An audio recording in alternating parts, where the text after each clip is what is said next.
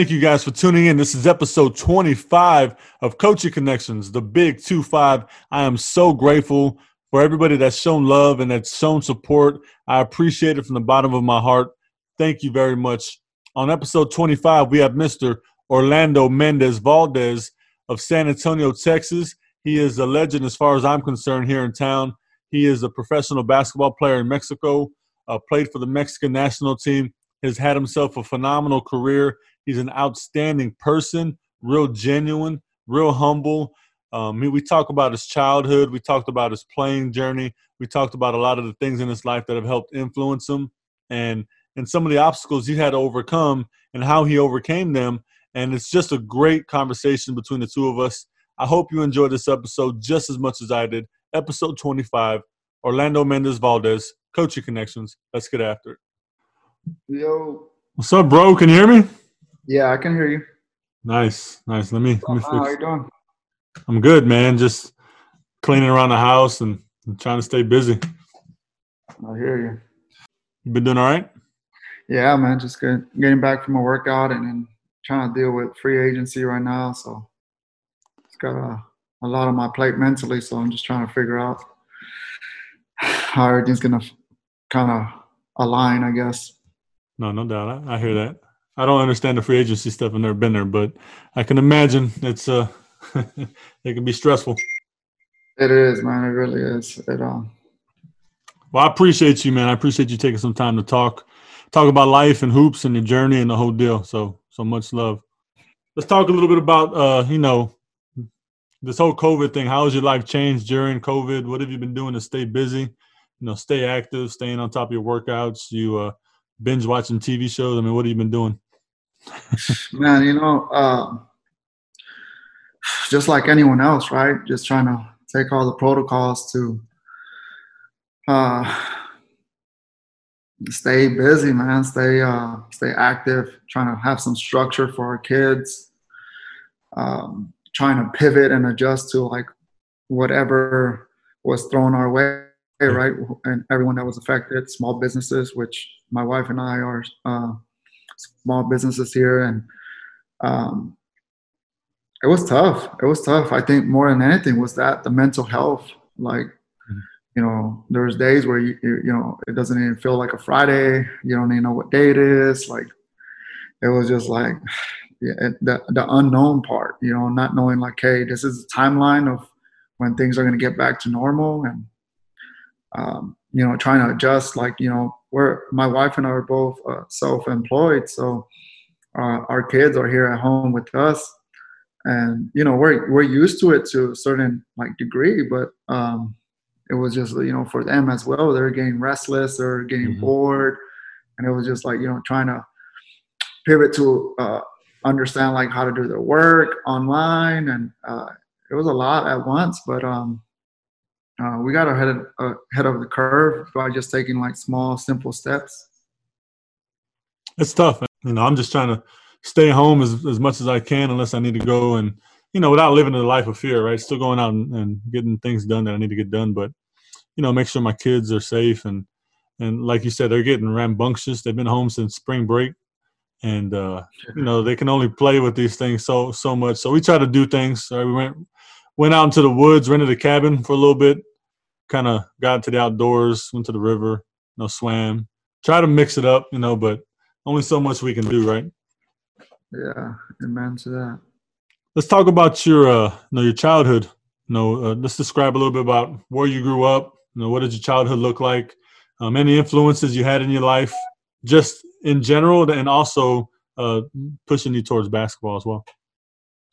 Uh, so I grew up uh, the Alazanes uh, projects um, right there on Guadalupe, uh, San Marcos, which is by JT Brackenridge and Tafolla Middle School, and uh, the high school is Lanier High School.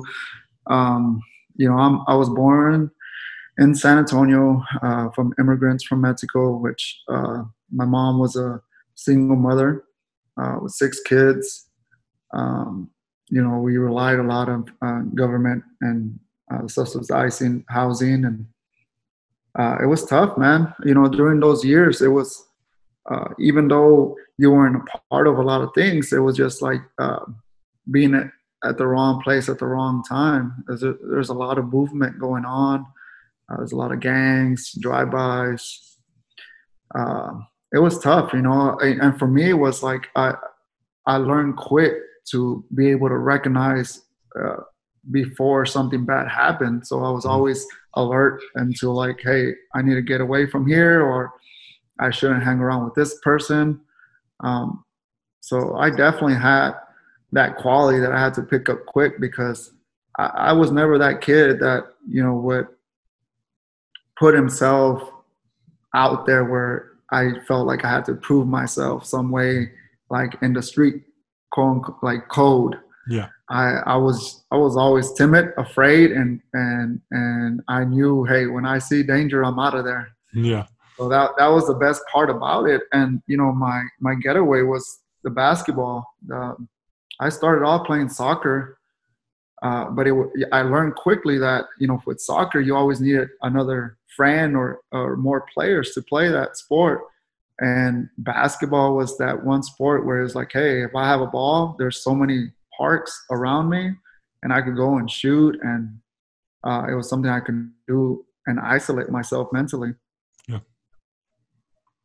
And uh, any, I guess you know, your mother was a big influence in your life. I'm sure. Uh, any, any uh, influences that kind of helped also, uh, you know, mold you and, and, keep you out of that danger and, and and help teach those things.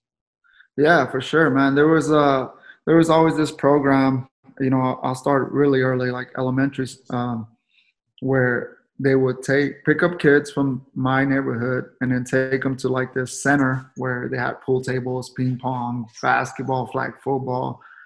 Um, that was probably the first time or the first kind of uh, people that kind of just like, hey, there's other things you can do, uh, so you're not always constantly around or surrounded by your environment and that program w- was neat man because it was it was something that would get me out and be able to experience and and see other people and play with other kids from different parts of the city. Uh, it was it was somewhat like a parks and recs program. Uh, but and then you know when I went to middle school, that's when I I, I found this PE coach, which is now you know a father figure to me, that you know saw a talent in me in PE class uh, when I would play basketball. And he uh, slowly, you know, try to gain my confidence and slowly try to like, hey, you need to try out for the basketball team. You need to, you know, you you you have something that um, you have a gift. You know, you, you need to take advantage of that and and start getting organized basketball. Uh, and you know, at that time, I was I was stubborn, man. I was a knucklehead. It, he he invited me for the first official practice, and I didn't go. Uh, I just blew it off. I went with my friends and played street ball, and um, I love basketball, right? But I I just didn't want that structure. I didn't want somebody that authority, someone on me telling me, "Hey, be here at this time." You know, I was a street kid. Yeah. Um, but he went to my house after that practice, went looking for me. I asked my mom, "Hey, why did he go? Where was he?" And you know, and, and he, I, I found out later that he went by and, you know, I was like, man, this dude's not giving up. He's like persistent. He's like, I'm just going to go just to like keep him quiet, like shut him up so he, he can just go away. And I went and sure enough, man, I, I, I loved it. And I love the players, a lot of my friends to this day from that team. And uh, it was a blessing. Nice. Uh, let's talk about your, your playing journey. You know, uh, high school, college, you know, professional, and on. You know, just talk a little bit about uh, where basketball's taken you so far. Man, uh, so I would say like the pinnacle of my career would have been my freshman year. I came in with two other freshman kids that you know uh, just were a lot bigger than me physically, more advanced skill wise. Um, and they all got to play JV, and one played varsity during the playoffs. And you know, if I didn't have someone of that support, like my my, my dad, um, I possibly would have quit because of that jealousy of like, hey, I'm doing everything I can. I'm doing everything I'm supposed to be doing. Why are they playing varsity or JV and I'm not, right? You know, and I he was able to shift that energy of like, look, that's that's not how you go about this.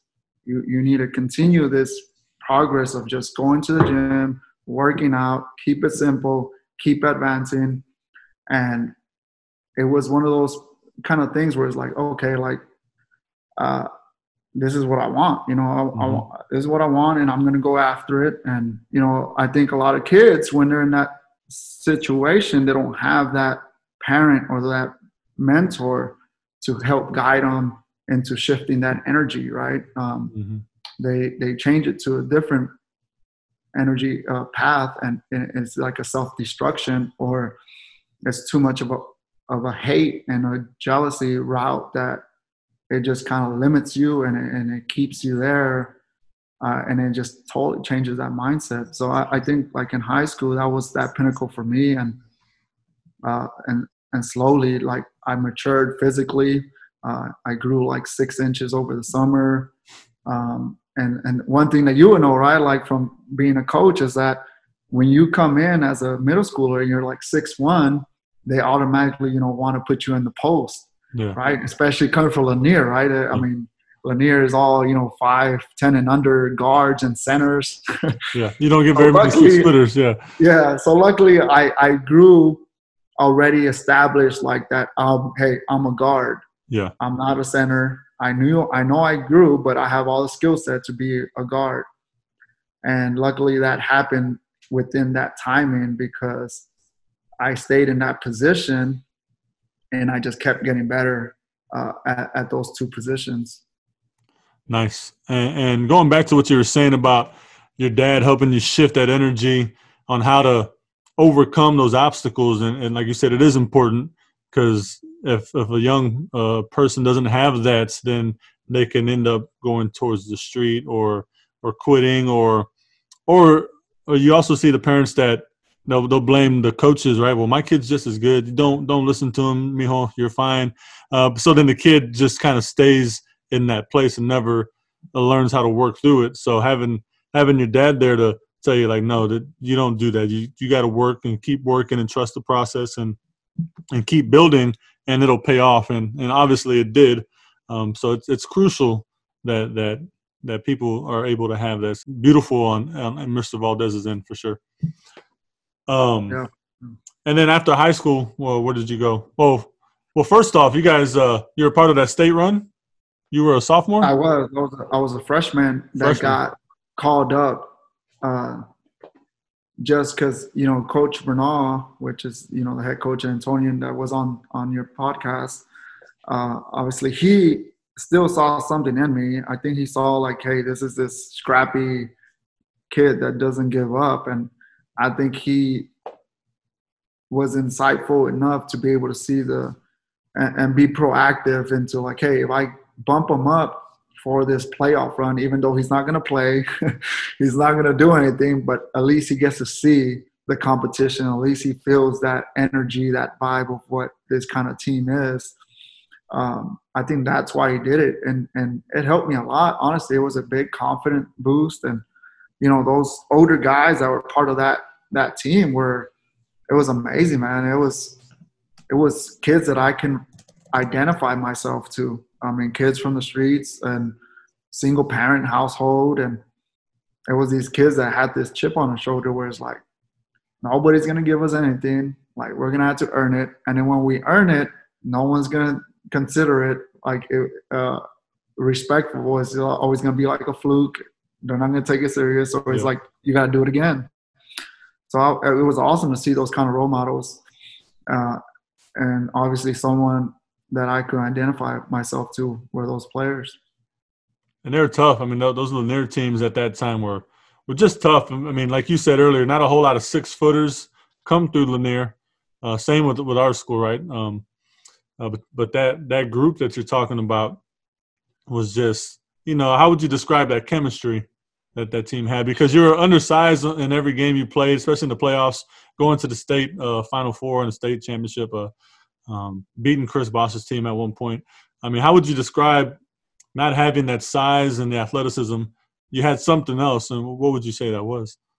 I mean, they had a lot of heart, man. That, that's the number one thing was the heart. They were tough. They didn't back down from a challenge. Uh, and, and most of all, I think they had trust within each other. I think um, each person knew their role and each person trusts that that person was going to fill up that role and mm-hmm. bring it right? Um, you had lou martinez that was just this scrappy pest on defense and not skilled at all but this dude would run through a wall hit a 6'10 guy you know and then you had josh martinez was super smart high iq point guard uh, knew how to use his tools. He was real resourceful he was a quiet, not vocal leader, but he he led by action. And then you had these two bigger centers that were, you know, had that grit of like the football mentality where it was like, and it was perfect for for their positions. Uh, and then it was just it was awesome to be able to see the, all those pieces kind of uh, together and and trust each other. And outside of basketball, it was just nonstop basketball. I mean, I used to go with them to the streets and play in parks here and there, drive here, play there. So uh, it definitely isn't like today's basketball. You know, uh, I, I, think I could speak for them where they, they didn't have trainers, right? Uh, yeah. Uh, it was just like constant basketball, and and it was just like you we we learned off of all the OGs in the park, right? Like that one chubby old man that for some reason he never misses a bank shot or yeah. yeah. that slow dude that does the slowest spin but you just can't stop it i mean it was just little things here and there that those were our trainers it was yeah. like oh yeah man that's funny and then uh talk about after high school you know you went on to college and then and then after that so there's another pinnacle point too after high school was like hey i it was one of those moments where you know I went over the list of my goals that I wanted to accomplish with my dad. You know, I was an all-state player, first team. I was player of the year San Antonio. Um, I, my the, I don't remember the stats, but you know I had the credentials right, and mm-hmm. I was. I remember they called us to do like a photo shoot for Express News, and you know, I see all the guys around the city from each school that got first team all state, first team city, and everybody's going somewhere. Like everybody has committed to a school, right? D2, D1, some JUCO. And I'm over here like, what is going on? Like I'm, I'm player of the year and I don't have not one offer, yeah. like anything. So like that was another pinnacle my my my path too, where it's like, man, what what am I doing, right? Like I, I obviously I, am not getting respected or uh, I'm getting overlooked. I don't know what's happening. Like, uh, so I decided to go a prep, to a prep school in North Carolina, and, and that was a cultural shock for me. But I was I was around the exposure I needed, uh, meaning that the prep school would play against like Mount Zion, um, Laurinburg Institute, where uh, Tony Crocker went, mm-hmm. um, all these prep schools, right, that had at least six Division One athletes, five star, four star. So that exposure, like, gave me what I needed because once I proved myself there, and and I was doing very well there, and we were winning. You know, the offers, the exposure started coming, and it was just like, okay, like you know this is this is an awesome feeling like okay i i, I do belong here i mm-hmm. I, I do have a future and and most in all like i'm going to get a scholarship full ride to get my education. So and then i, I decided to commit to western kentucky um, and it was another cultural shock like the speed of division one right? The physicality was totally different. It was just kind of like a wake-up call. Uh, the demand that the coach wanted from you physically mentally um, and then you know each coach sees the qualities, the strengths in you when they're recruiting you. And then some try to improve those skills, or some just want you to be molded into a certain player that they envision in you.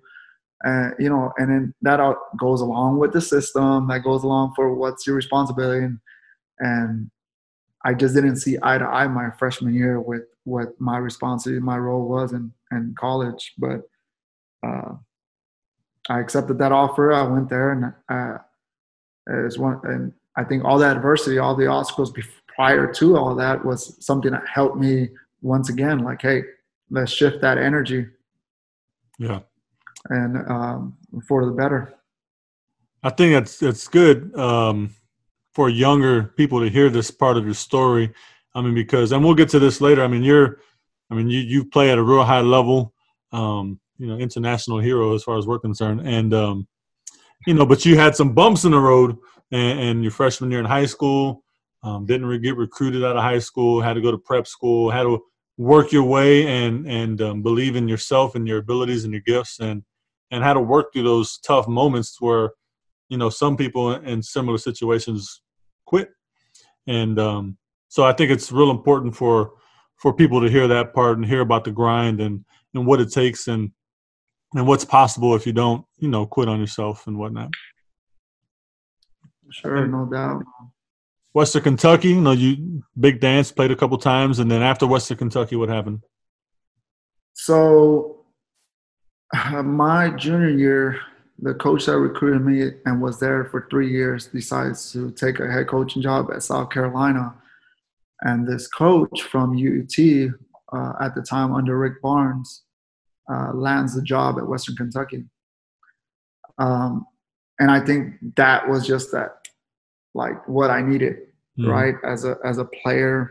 I mean, this guy was like what what is going on here? Like you can play the point guard and the shooting guard. You're like you're a combo guard. You know, yeah. at that time it was kind of like a lot of systems weren't playing with two point guards on the same time on the floor. Yeah. And this guy's coming from UT when at that time they had like Augustin and they had uh, Gibson, I think.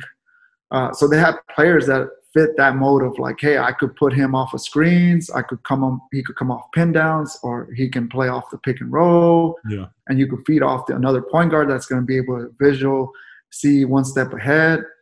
So it was just that system was like perfect for me. And and he gave me full reins of like, hey, look, you're a senior. This is your team. I want you to take full control of leadership and uh, you know put your DNA into it and and just imprint this team of yours. And it was just like, man, I, I needed that at that time. I needed a coach that had that 100% confidence in you. Uh, and most of all, feel like you're playing your game, right? Because yeah. he didn't really say, like, hey, you're going to play point guard 30 minutes of the game, right? It was just always pivoting, adapting to who we we're playing against, what we needed at the time. So there's times where I'll play the two guard and just coming off staggers, pin downs, and there's times where I'll bring the ball up and play pick and roll, horn set, and it was just an awesome feeling to be a part of that. And um, so senior year goes great, fantastic, right? Uh, towards the end of the season, we're about to start our conference tournament, and I find out that I have a meniscus tear. Mm. It's my senior year. I weigh all my options. I'm like, nah, I can't. I can't disappoint my teammates. I, I got to finish this. So I play it. We win the championship. We're going to the big dance. And here I am with like, you know, a knee that needs surgery. I'm like, you know what? Let's, I'm going to see it through. I'm going to play. And those two games that we played in the, we beat Illinois the first round, and then we lost to Gonzaga at the buzzer in the second round. But those two games, I think the first game I almost had a triple double against Illinois, and then the second game Gonzaga, I just was on fire. Mm-hmm. And when I tell you like a night and day kind of thing, it was exactly like that. The next day when we lost, I had flooded uh, calls from agents. I had uh, NBA teams like talking about summer camps, talking about tryouts. You know, it all came at once. And it was just something I wasn't ready for mentally. And then at the time physically right I, I get done with these two games and my knee I, I can't go up or down steps anymore. It's just locking on me. There's too much pain. So like long story short it just those two games brought my stock up so much where it was like here i am thinking like hey i'm just going to go back to my hometown be a teacher high school coach at Lanier, give back, help somebody else out, like my journey. And I have these two games that just like, wait a minute, like I have all these people calling me that I, I could possibly play pro. And I decided to have the surgery on my meniscus. And then during that surgery, it just overlapped with all the the summer league and all that. So I wasn't able to play that. And then it just it was like night and day. It just shifted back. It was like now there's only a handful of agents that want to yeah. take on me, and now it's like, hey, it's not really the NBA now. Now it's like Europe or Mexico, and so it was it was crazy, right? Like, um, so I hired this agent, and I'm getting offers from Lithuania, Spain, uh, Germany, uh, Latvia. Um, so I, am getting all these offers, and then here's this offer from Mexico, and it just like money wise is just like double or triple of any of these other teams, right? So mm. when you're coming out of college, it's uh, when you're in my kind of bracket for looking for a job, quote unquote, it's like these guys are like teams. I'm meaning like they want you to come to this team and they sell you on this, like, hey, this is the this is what we can pay you. It's not much, but we're giving you this platform of opportunity to be watched by all these teams and you know the next year is what you'll make all your money right? Yeah. And and it is true in a lot of ways and, and in a lot of ways it's not. So i decided like hey i already had so many injuries so many surgeries. Like i don't know if i can face this adversity of like the decline the triumph the here's another surgery or here's another battle or i was tired mentally physically so at that time, I go with the money. I go with Mexico, the team that's going to pay me the most. And then, you know, any professional will tell you too that plays overseas anywhere. It's like you you you start realizing how much job security uh, it has when you're playing as a local. And then as the local, it's just like you're you're not considered. You know, each league has their rules of like, hey, you're only allowed three foreigners per roster yeah. right? So if I was to go to Spain, Germany, wherever, I'll be considered a foreigner. So now my job of possibly of 10 spots of a roster gets down minimized to three spots in the roster. So it's more competition and there's always a young kid coming in that's, you know, high energy, everything. So I I made the call of like the job security, the money, uh, because I'm able to play with uh, my Mexican passport because I have dual citizenship. Uh, so Ray Castillo, which you're familiar, right, and Sergio Sanchez, Ray's playing on this team at the time, and he's the one telling me, "Hey, bro, like, like this team is incredible. They pay on time. Like, it's just a great organization. Like, you're going straight into like the top tier of a team in Mexico. And unlike me, where I didn't have somebody guide me or tell me like, hey, these are the teams that pay, these are the ones that don't, these are professional you have that opportunity to go straight into it, right? Because Sergio at the time, uh, Sergio and Ray, they had to kind of work their way up the ladder, right? Uh, and it, and it's not because they didn't have the talent or the skill set or they weren't good enough. It, it was just at, at, that pinnacle of that path, they didn't have that one person that knew all the ins and outs that was able to guide them to the right place. Yeah. So they were able to do that for me, and I mean, I I, I thank Ray you know, for being so persistent and, and trying to get me to that team because it, it, it was a, a, blessing, man. It was a, a great organization. Both great guys, super talented. You know, proud to call them friends. A uh, couple fellow Southsiders that can just play. Those guys could shoot the heck out of the ball. You know, yeah. asking you though. I mean, all of you guys shoot the heck out of the ball. Um, I always tell my friends, like, you know, I like to consider myself a shooter, right? You know, and so me and Serge, even though we're getting older, uh, we would link up in the mornings. He'd come up to the school six o'clock, and we get a workout in, shooting workout, and and uh, we'll we'll do shooting competitions. And I get him every now and then, but I just you know can't beat him most of the times. You know, you know, uh, eight out of ten times he's gonna beat me. And it's not like I can't shoot the ball. That dude, he's I mean, just shoots lights out. Okay, they are both great shooters, though. Just you uh, can tell just off of the forms and just the, the mechanics of. Oh yeah. Of and then you get Ray, who's about six six, you know, long and lanky. You know, changes everything oh, for yeah. So then, so then you played pro ball, and then you you also played uh for the national team in Mexico. Uh, talk about that experience. What, what, was that like? What did it mean to represent the country and and play on the world stage? Man, uh, incredible, incredible. Uh, I mean, as simple as just traveling with with guys that you consider family now. Mm-hmm. Uh, being able to experience all these cultural differences, uh, the way people live in different countries, um, and and best of all, it's like you're you're not coming out of anything out of your pocket financially, right? So it's like, you know, I think a lot of people take that for granted.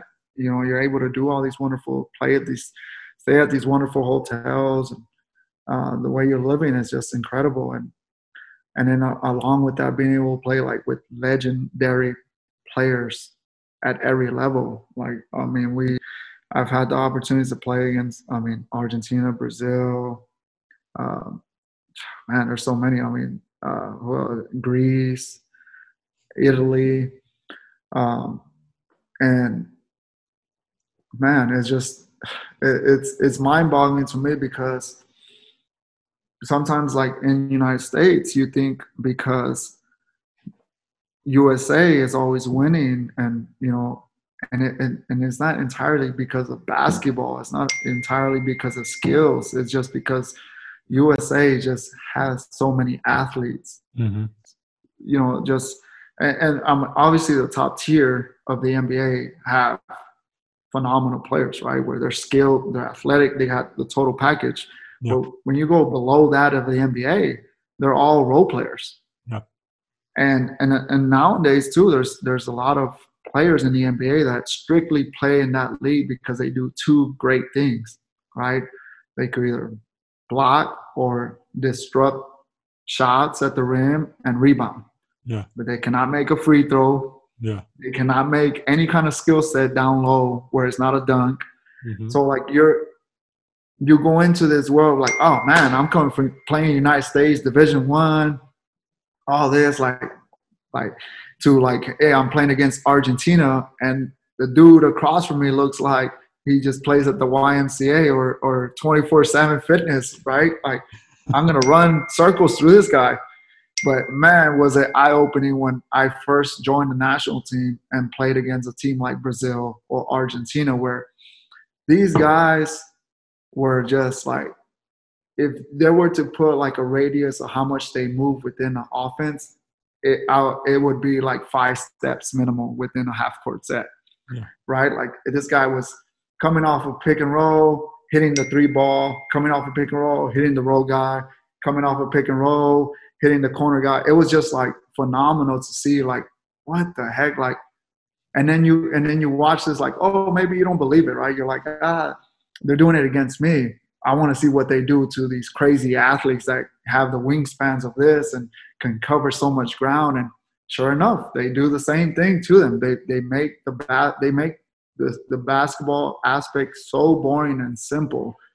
But if you really appreciate basketball, it's a beautiful thing to watch, man. It's like chess.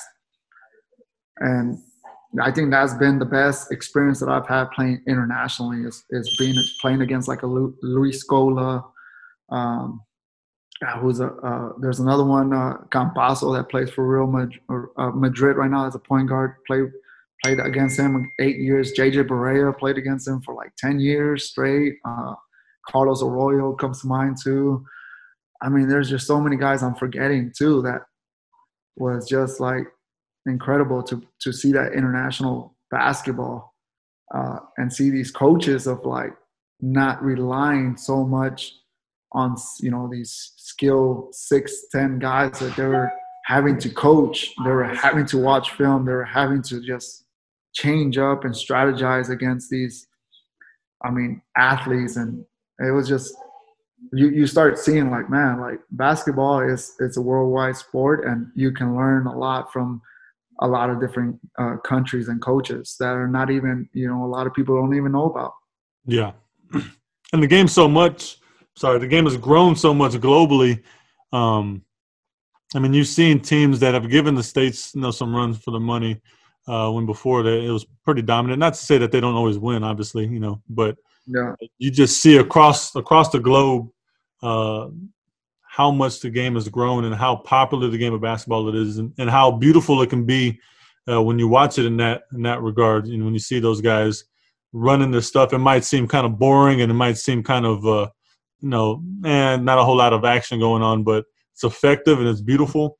Uh, a lot, a lot of what the what they say about the Spurs at, at times when, when we were going on those championship runs, and uh, and it's kind of boring basketball, but you saw the ball movement and the body movement, and uh, to me that's that's beautiful right there. It is, man. It's I I appreciate, it. and it's probably because I identify myself a lot as a player because you're, I'm not going to go down the lane and just dunk on somebody, right? that's just not who I am. And, and, I know my limits and my strengths, right? And I think that's why I've been playing for so long. But, you know, I think I'm biased towards that because I can identify myself and I'm rooting for those kind of guys and that type of basketball. And, you know, you're seeing more and more in the NBA, apart from the business, political side where they're marketing and you know want to take over every country and the NBA be just on a super platform marketing wise. Apart from that, I mean you got players that are demonstrating it by giving results. I mean you you name all the big guys nowadays in NBA like all the skill set ones they're all from a, a, another country. Yeah, and you see uh like Jokic, I, I, like watching that guy play. Although I don't know what he's going to look like now. He's lost a lot of weight. I used to like to watch him. I used to like to watch him bang in the paint, but also step out and hit a three. And and he had such soft hands and dropping dimes. I mean, he's he was a tough young guy. Um, before yeah, Sabonis, remember Sabonis, man? Sabonis uh, would be giant. He was huge. Yeah, huge. The passes he would make, it was just man. That it was things like that. It's just like. Shh yeah, yeah, I love it. I love all that aspect of basketball and players like that. Let's talk a little bit about some coaches along your along your journey that have made impacts in your life, either as a player or, or as a man in general. Uh, but coaches along your journey. Um, start from the bottom, man. Uh, meaning uh, bottom as in like the first steps of my career was, you know, Rudy J. Bernal. He was so fundamental, so disciplined, uh, traditional, that he provided tools that I needed to this day in my career. Um, just the work ethic, uh, the accountability.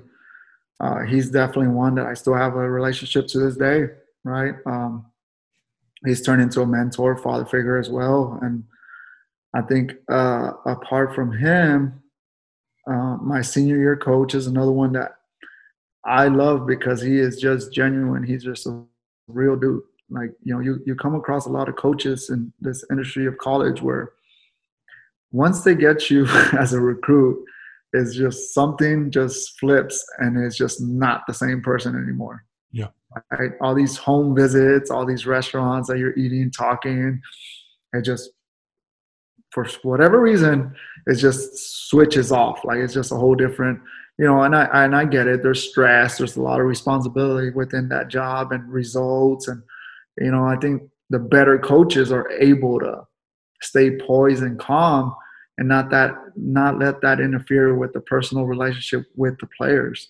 And I think uh, my senior year coach had that quality. You know, he he wasn't as good X's and O's as the first coach that I had, but a player relationship kind of coach it was just a different type of love. You know, it was a, it was a different type of motive to be able to win games for him, right? Um, he was another one that to this day I still talk to. My national team coach was another one where he really kind of implemented where a team chemistry is, where you know we would all eat breakfast together, same table, uh, same uh, clothes, uniforms that we're going to eat with, no headphones, no cell phones. He would do this game where, you know, you'll put the cell phone in a basket in the middle of the table, and the first person that picks it up or touches it is paying for the whole bill of the team. Yeah, so, I like it. So that was one of those little small details, right? That he has many of those that was like, hey, if I ever get into this coaching gig, a lot of this stuff I'm going to enforce. Now, it's tricky because this day of basketball, these kind of kids now, I, it, it's different. You, I mean, as a coach, if you want to be successful and you want to get like the players that you're going to need, you got to be able to be flexible, right? Because not everybody's going to be able to just be molded into that type of atmosphere uh, that you require. So it's tricky, but little things like that, like, hey, you're going to go to an interview, be there 15 minutes before, have your shirt, your shirt tucked in, uh, represent you know yourself, the club, everybody the right way. It was a lot of fundamentals like that that you just like. It, you know, the other thing was like we're gonna have a team dinner. It's like everybody's gonna pay pitch in the same amount. Nobody's gonna feel left.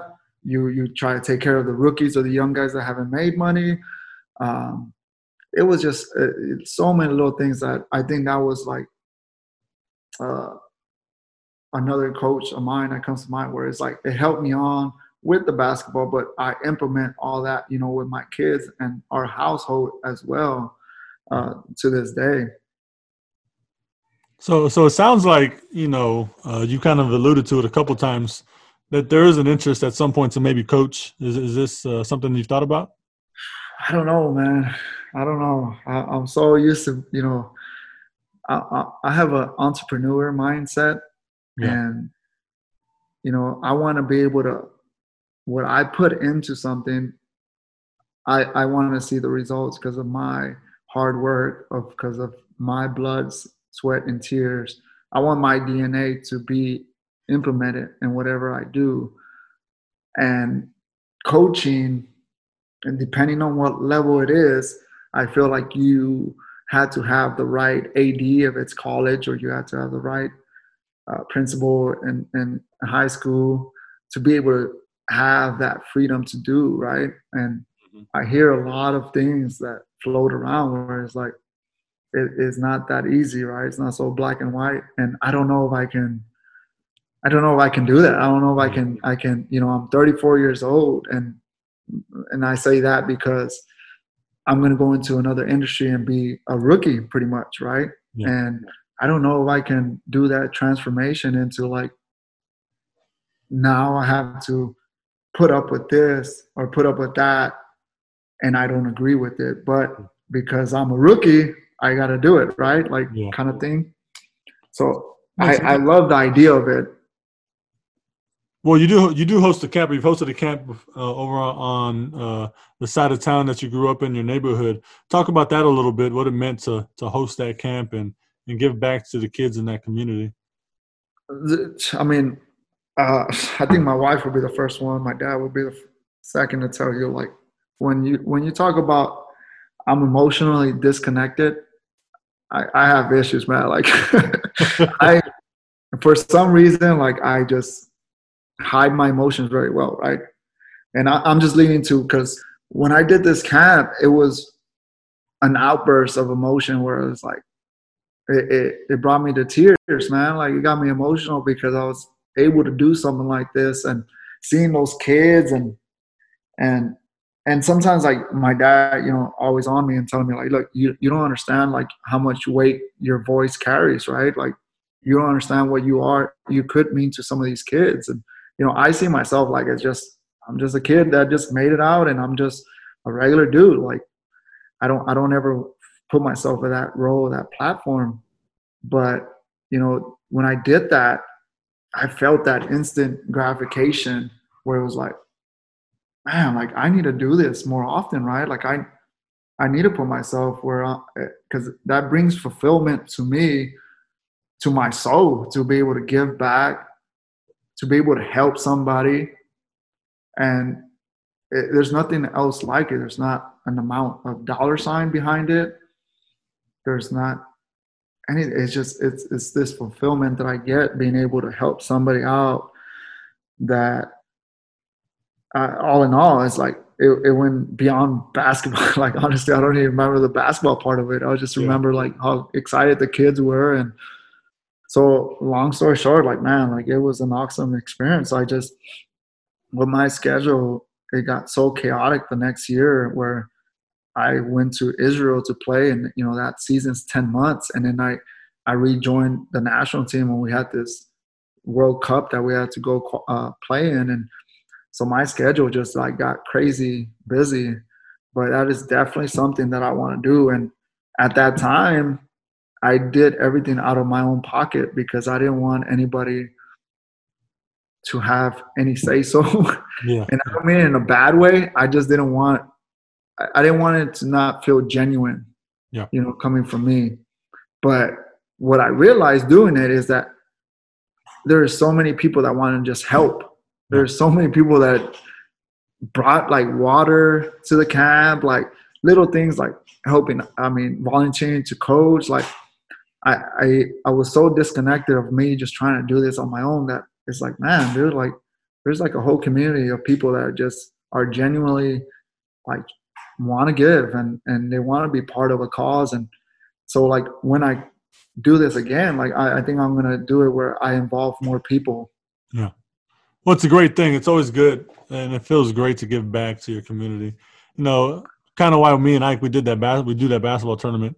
Uh, yeah, and I love that, man. It's just the way to get back, you know, and and involving the community in the process without them. They think they're just playing ball, but really, you know, they're giving back too, and they're they're part of a bigger cause. And and so it's fun. It's fun to give back. Dude, I see that from afar, and it just makes me super happy. Like that, you guys were able to build it to what it is now. Yeah. It's incredible, man. I, I remember going and watching some games as well, watching y'all play, and just to try to support in any way that I could.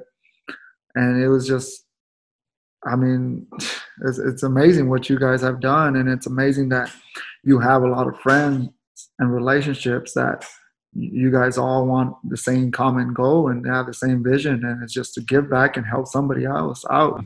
Incredible. Talk about uh you know you you guys started this organization with western kentucky. I saw you posted it yesterday or the day before.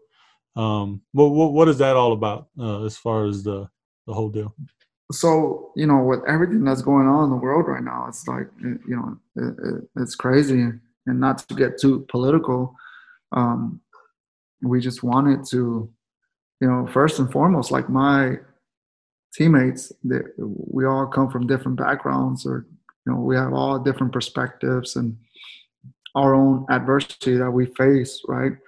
Uh, me coming from San Antonio, where it's, you know the majority of the population is Hispanic, and going to Kentucky, where you're the outcast, right? Like you're the minority there, and I we established this because you know I'm a brown skin minority. I, you know, we have um, black American. We have two white dudes, and like it's just like we have all different sh- shades of color, right? But you know, we all have this vision. Like, man, dude, like it's crazy because we can all work together, right? We all bring our own strengths and perspective to this, and let, let's try to do something uh, for the community that gave us so much, which was Bowling Green, Kentucky, and let's try to bring more diversity mm-hmm. and and uh, awareness, right? Like, and we started this scholarship. Um, we didn't think we were going to be able to get it in time for this year to you know to start the process of recipient, but uh, Western Kentucky, I mean, super awesome, man. They they got it done quick, man. They were really helpful and resourceful, and you know, we have a lot of uh, special relationships in that community. You know, me and uh, the rest of my guys, and uh, we're all able to get it done. And and now, you know, we're gonna start doing fundraisers, and we're gonna start donating um, from from us individually, and um, you know, there's different criteria that each recipient has to be able to get for the scholarship, and you know, and, and we're we're we're tailoring it towards like a minority you know, to give them an opportunity, uh, to give them, you know, a leg up or, or give them a voice, right? Like give them a, a sense of like, hey, somebody's out here trying to make something good for someone like me. Yeah.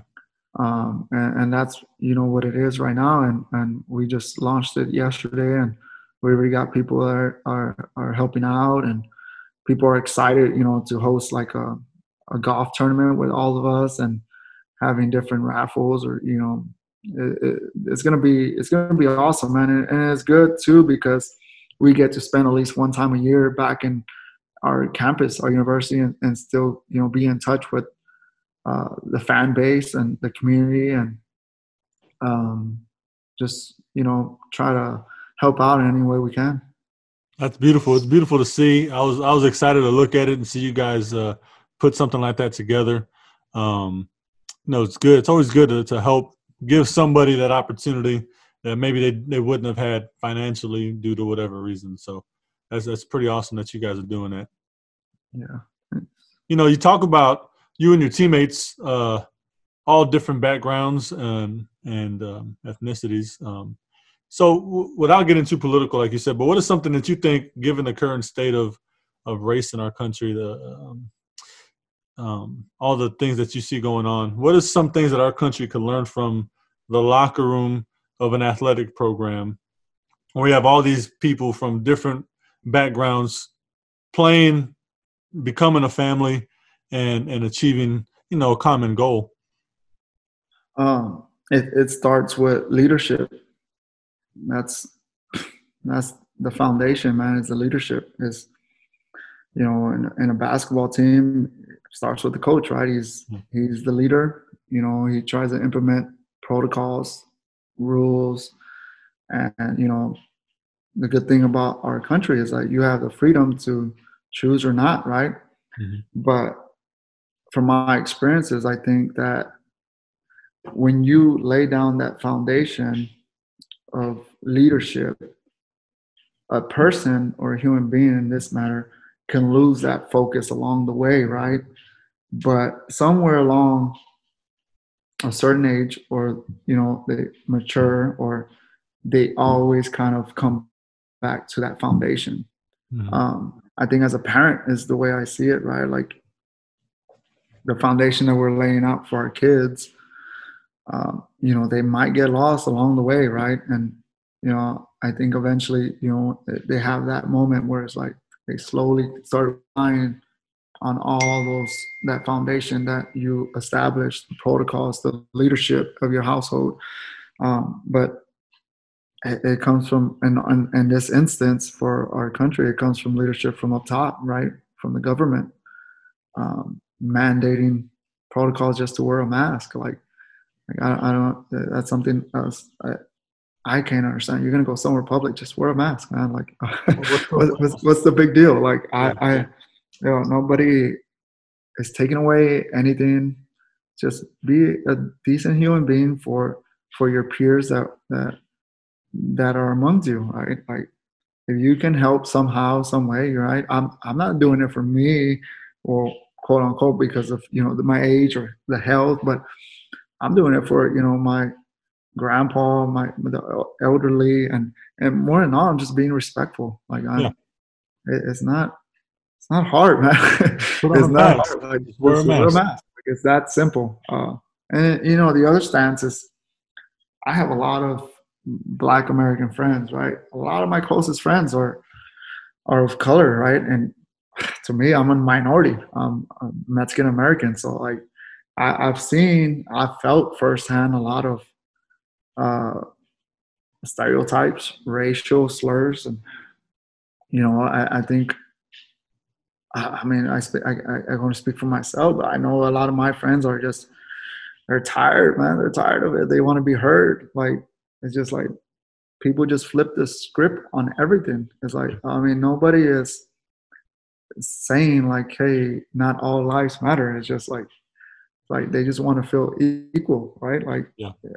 I think of our history is like we have not given that that same mutual respect, and and we haven't given those opportunities as well, like of like other other privileged uh, people, and and you know my wife is from Indiana, right? Six foot one, white as can be, from Indiana, from a farm and I, I give her a lot of credit, man, because she she she's relentless. Like she, it's a lot harder for her to come out and speak her mind because of her being white, right? And I give her a lot of credit because she is outspoken about it and she knows where she lies. And and then I just look at our marriage as like you know this Mexican from the inner city and this white girl from the farm, and how we're able to make it work. And you know, I, I think a lot of people need to see more of uh, in international marriages or, or relationships. Like it's a beautiful thing when everybody has their strengths, everybody has their perspectives, everybody can bring something to the table and learn from each other. It's it's a beautiful thing when when that clicks. Yeah. And I, I think that's what's made America great is that it's so diverse, right? Like it's it's a country that's been established by immigrants. Like I, I, that's another thing I don't understand. It's like hmm. you look at these top tiers of society, like of business owners, CEOs, and a lot of them are not, they were born in America, but their parents were not from the United States, and you know I it, it's it's tough, man, to see all this going on, and it's just crazy that our, from our history of like things that went on in real life, like things that have happened, and, and it just I think it's just something that needs to be addressed and is being addressed, and I think it was it, it's time, man. I think it's time for sure. Absolutely, I agree with you. All right, let's let's lighten it up a little bit. You know, you're a shooter. Uh, we talked about it. You know, you're you're an outstanding shooter from the perimeter, especially. First off, that one-legged runner is that something that just happened? Just, we're messing with it. Uh, you just yeah, I um, I started off in practice doing it, and I was like, why don't I do this shot? Because one of my weaknesses is when I come off a pick and roll, it's that small separation of the big kind of showing or zoning and then being self-aware of the defender whether he's right behind me. So yeah. that little margin of space of that jump shot mid-range shot it i just don't have it. Like i am too short. I don't jump high enough. So like i always feel my pre- the presence of the guy behind me is going to block my shot from behind or i always feel like that 6'10 guy that's in front can you know block the shot as well so I started doing the runner because it was like in between that range where like I'm floating forward, so the guy behind me can block it from behind, and then usually when I do it, the guy that's the big in front is so caught off guard by the shot that he doesn't even react to it. Yeah. So it, it's an easy shot. Like honestly, it's not a hard shot. I think a lot of people can do it, but I think it's because it's been it's not a traditional shot. And mm-hmm. uh, I mean, you're a coach, and I, I don't know. I'm pretty sure a lot of coaches would be oh, like, I would, "What the I would heck is that?" Lose my mind. I'll probably lose my mind if I saw my point guard coming off a pick, uh, shooting a one-legged running three-pointer. Uh, but knowing he hasn't practiced it, I know this is something you've probably done over and over and over and over again, and making yeah. a read and, and like you're breaking it down. So I know you've thought about it. Uh, yeah, yeah, and I, it's repetition and it's con- it's a confident shot because you got to have the, the, the confidence to even take it and then to make it. So, um, I remember the first time. Funny stories like when I went to Israel, the coach, I did it in practice, and he blew the whistle. He just stopped the scrimmage, and he was like, "With this action?" He's like, "What the heck is that?" And I was like, "Well, I'm just bringing it out now because you're gonna see it in the game." So I thought I'll let you know now in practice that I'm gonna shoot this shot. And he was like, okay, okay, if you if you make it, okay. So it was just one of those what, shots. What, what, can your coach say if you're gonna make it more times than that, right? I mean, yeah, I mean, yeah, and I, and I think it, it, it helps in a way to grow as a coach too, right? Because the game is always changing, right? It's evolving. So I mean, obviously, it is like you don't want to see your point guard come in transition and take that shot. But if he's making it and you yep. give him that confidence and well, I'll say that if, if I know he can make it, and if he's been, if this is something he's been working on, this ain't the first time he's, but he saw it on TV, so he wanted to try it. totally different. If I know it's something he's working on and part of his game, like you said, the game's always evolving. I mean, you've seen one-footed runners in the paint, you've seen things of that nature, but but from from downtown, it's a little different. So, but if he's working on it, then yeah, I think I'd be a little more okay. Yeah, I hope none of your uh, players are hearing this right now. Right? Yeah, man. But practice and all these runners. yeah, everybody's shooting one foot footer runners, right? I saw that episode with Orlando, and he says it's okay. yeah, I don't. I'm not gonna advise it or anything, but You know, as a from a shooter's I think more just recognize what your weakness is. Yeah, yeah. You know, from a shooter's perspective, you know, um, when you're by yourself or you got someone working with, with you, rebounding or whatever, um, what are some of the things you work on individually, shooting wise? You know, are you just catching and shooting off the dribble, pretending you're coming off screens? I mean, what is it that you that you work on? Um, I try to visualize a lot. A lot of my drills that I try to do with shooting is visualizations of like how they're gonna play me on the ball and then how they're gonna uh, play me off the pick and roll. So just a lot of constant repetition with footwork and I do a, a lot of shots of like where throughout my career I know where I'm gonna get you know the sweet spots off the ball where I'm gonna where from the three point line or where am I gonna get my mid range. So I I mean it's just a lot of repetition. It's not no secrets of like what I, I'm not doing anything fancy or I'm not jumping on one leg all the time. And, yeah. But it's, uh, it's, kind of what I wanted you to allude to. I, I was pretty sure that's what it was. I mean, there's no secret recipe. It's just repetition and work and and and imagination. Like you said, you know, imagining someone trailing you off of a screen and you're curling exactly. or or something to that effect. Exactly. It's just you know, I mean, yeah, I mean, it's an industry now, right? Like, so you can see the business side point. Like now, there's you know a lot of things that are tools that you can use while you're doing drills, right? You could put the dummies, you could put all this stuff, but the end of the day, man, like you could use a chair, a trash can, like you just use whatever resources you have.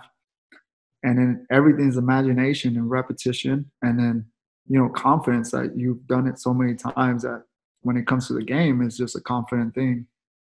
And I mean, I always try to do the same thing growing up, uh, just imagining what that feeling was like to have someone on your on your trailing you or, or closing out hard and they're tall and it's or it's a game winning shot, three seconds left. I mean, that imagination aspect of it, I think, is huge, and I and I hope more kids kind of kind of understand that. And uh, I'm not sure if they do or not because there's so many tools available that uh, I see. I've seen kids that can shoot it in practice all day, every day. You know, catch and shoot, whatever. But you put them in situations or game situations or trying to curl or trying to read a defense and flare.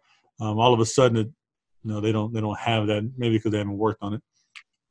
Who who is the uh, the best shooter you've ever had to guard? The best shooter I ever had to guard.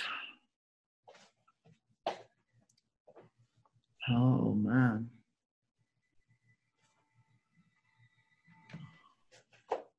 I mean, I, I I guarded Steph Curry during the World Cup when we played against Team USA. That's all you got to say, really. I mean, I mean, I mean, he's arguably the best shooter of all time. Uh, he, that like? You know, okay. One another one that co- comes to mind. Well, it's a little different because he, he's not the best shooter that I had to guard, but because of his athletic ability and how and how is Wiggins, Andrew Wiggins is another one that comes to mind where I had to follow him off of picks, but because he's so athletic and he gets his shot off so high and quick, there, there was no way even putting a hand up. Yeah. And his separation to get his shot to me was amazing. Like I felt like I was always with him. And then for some reason when he was already shooting, I felt like I was five feet away. yeah. Like it was just it was just a crazy I, I think that was when I, I realized like, man, this dude I, am not gonna do anything to disrupt any like I'm gonna have to like take it to the old school and poke him in the stomach or something. if you can get there, right? Uh, you know, listening to Kobe one time talk, he was saying something about, you know, I'm just gonna elevate. Uh, and at that point, it's just me and the rim. If I make it, I make it. If I miss it, I miss it. Not a whole whole lot the defender's gonna be able to do. Exactly. Like that. I think that Andrew Wiggins, when he was doing that to me, it was, was oh man, like it was. There's not much I can do, but I mean, obviously, like Steph coming out. You know, there's another dude that comes to mind, man. He was my mentor my rookie year his name is Leandro Garcia Morales. He, he is from Uruguay, played at Texas A&M. This dude can shoot, but this dude is probably one of the best at coming off of screens. Like with the he- ball or without the ball? without the ball. Yeah. This dude, his footwork, man, I he he was like the footwork and his movements was like like a boxer movements where like you know you know you try to make contact right with the the offensive player and you try to ride him off his hip or you try to cut him off. And this dude like whenever he felt or anticipated like he was able to just like move back and go the other direction. His change of direction was super quick and or you try to cut him off and he'll weasel his way in through a, a down pick and like I learned so much from that dude, man. And you know, it's another one of those guys. Like uh, people in the international Latin America for sure know who he's. He's a legend. He's probably by far the best Uruguay player. And when you say that name internationally, people that know they're gonna know who he is. But Yeah. you say it out here, no one's gonna know who he is because you know not NBA. But man, that dude coming off of screens and and then and the other thing he was a great shooter too. So it wasn't not just the footwork or the uh, maneuvering. It was like at the end of the day, he was a great shooter too. Well, we'll have to try to tag him on social media so he hears that. yeah, this dude, it- this dude was my idol, man. This dude, like, I'm, I'm, I mean, you think of all the greats, Luis Scola, uh, Manu Ginobili, all these guys, like they know who he is. Yeah. Like they, they know who he is. Like it, it's one of those guys where like he didn't play NBA or or Barcelona or any of that, but for sure had a lot of tools to be able to. You know, speaking of you know, basketball in Latin America and the whole deal, South America, um, you know, Argentina, how legendary is Manu Ginobili? I mean, seriously. I, I, man, this dude. I mean, it's like God, man. This dude's God for real. Like, I, I think too, though, it's not just basketball when it comes to John Ginobili. I think it's a story. I think it's the generosity of, of him as a human being as well. Like, I think a lot of people that idolize him, it's not just so much because of basketball. I think it's just because of who he is, what he stands for, and what he's about, man. Like he, to me, by far is uh, probably my favorite basketball player of all time, and and and I tag on a lot of because of who he is as a father, who he is as just a, a member of to society. Yeah. Um, it, it, my influence is based off of the the, the total package, and Yeah. this dude is God out there, man. Everybody respects him. Everybody loves him. Like he's not like this character or this personality that just you love him or hate him, right? Like he's not like a hard person to to get along with. I I I've never heard anything anyone bad or anything about him, man. And everybody loves him. Everybody appreciates and everything he's done is just incredible. I thought I'd ask. I mean, I wasn't. I didn't plan to ask that, but as we were talking about basketball uh, down there in Latin America, I figured. I mean, he's got to be, you know, the guy, yeah. the pinnacle of everything. Yeah, for sure. He's up there and um yeah, he- he's up there for sure. Well, as we close this out, man, uh, you know, you're you're an icon in the Latin uh, basketball community, especially here in, in town, right? For Latino basketball, um, you carry yourself. You talk about Ginobili, but you carry yourself as a professional, and and you carry yourself the right way. So you're very well respected, um, and so it's very inspirational to a lot of the younger generation. And like like your dad said, you don't realize sometimes maybe how much your word can carry. And so, what what is something that you would say to end this? Uh, to maybe some somebody in the younger generation aspiring to not only be the next Orlando Mendez Valdez, but to be just to be great at whatever it is that they want to do. I would say everything that it would take is just repetition and consistency and not just basketball, but just your daily life of waking up, making your bed, having structure, having a routine. But it's just, you'll come across different points of your life where you're going to need confidence, where you're going to need positive reinforcement, or you're going to, but the root of it all is just that work ethic and doing repetition of the same boring things every day to be consistent with it. It's the most important ingredients to me that you need. Uh, there's not high flashy things. There's not these tools. There's not any of that. It's just being making things simple, efficient, and boring. It, it's really what it comes down to, man. It's just yeah, you know, and it, it gets a little hairy here and there, right? You need you need confidence and you need the right people of support. You need the right opportunities that come along your way. But when all this kind of meshes, those ingredients are the most important thing to be able to capitalize on those opportunities and whatever comes your way. Absolutely. Absolutely, brother. Well, I appreciate you, man. I appreciate you taking time out uh, to hang out and talk. Um, good to see you. I haven't seen you in a while. Yeah. And, uh, and, and I'm glad you and your family are doing well and, and staying healthy and staying busy. Likewise, man. I think I gotta. I mean, thank you for having me, and then more than than that, everything that you're doing for the community. You know, basketball wise, uh, I think it's refreshing to see how you have no bias towards anybody.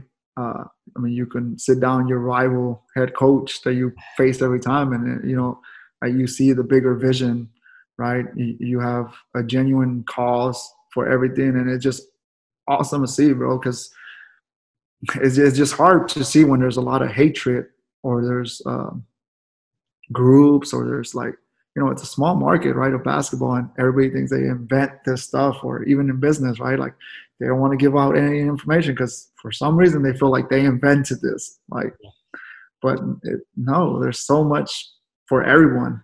And i think it's awesome to be able to see you putting all this platform right that takes time that that that takes generosity on your part uh, to bring a community together in the basketball world or, or just life in general and giving everybody a voice. And i mean i know how you, all those pickup runs that you do where just guys from all over the city come and play just something that simple where it's like a universal city thing. It's not like this side that side this person this person. It's like you're trying to connect everybody. And I just gotta say, man, you're doing an amazing job of taking all the steps to to where you're at now.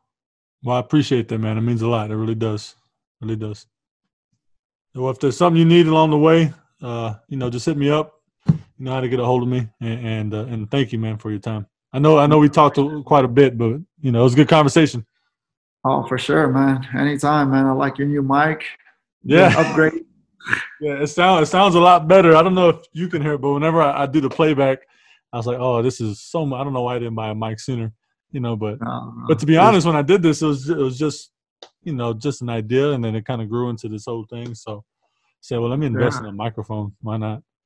A lot of successful and, and respectable people have came across your thing now. So yeah, it's pretty big, man. It's awesome. I appreciate you, brother. No problem, man. Have a good one. You too. You Have a good day. Take care. Take care of the fam, and we'll talk soon. Yes, sir. Sir, we'll talk to you later.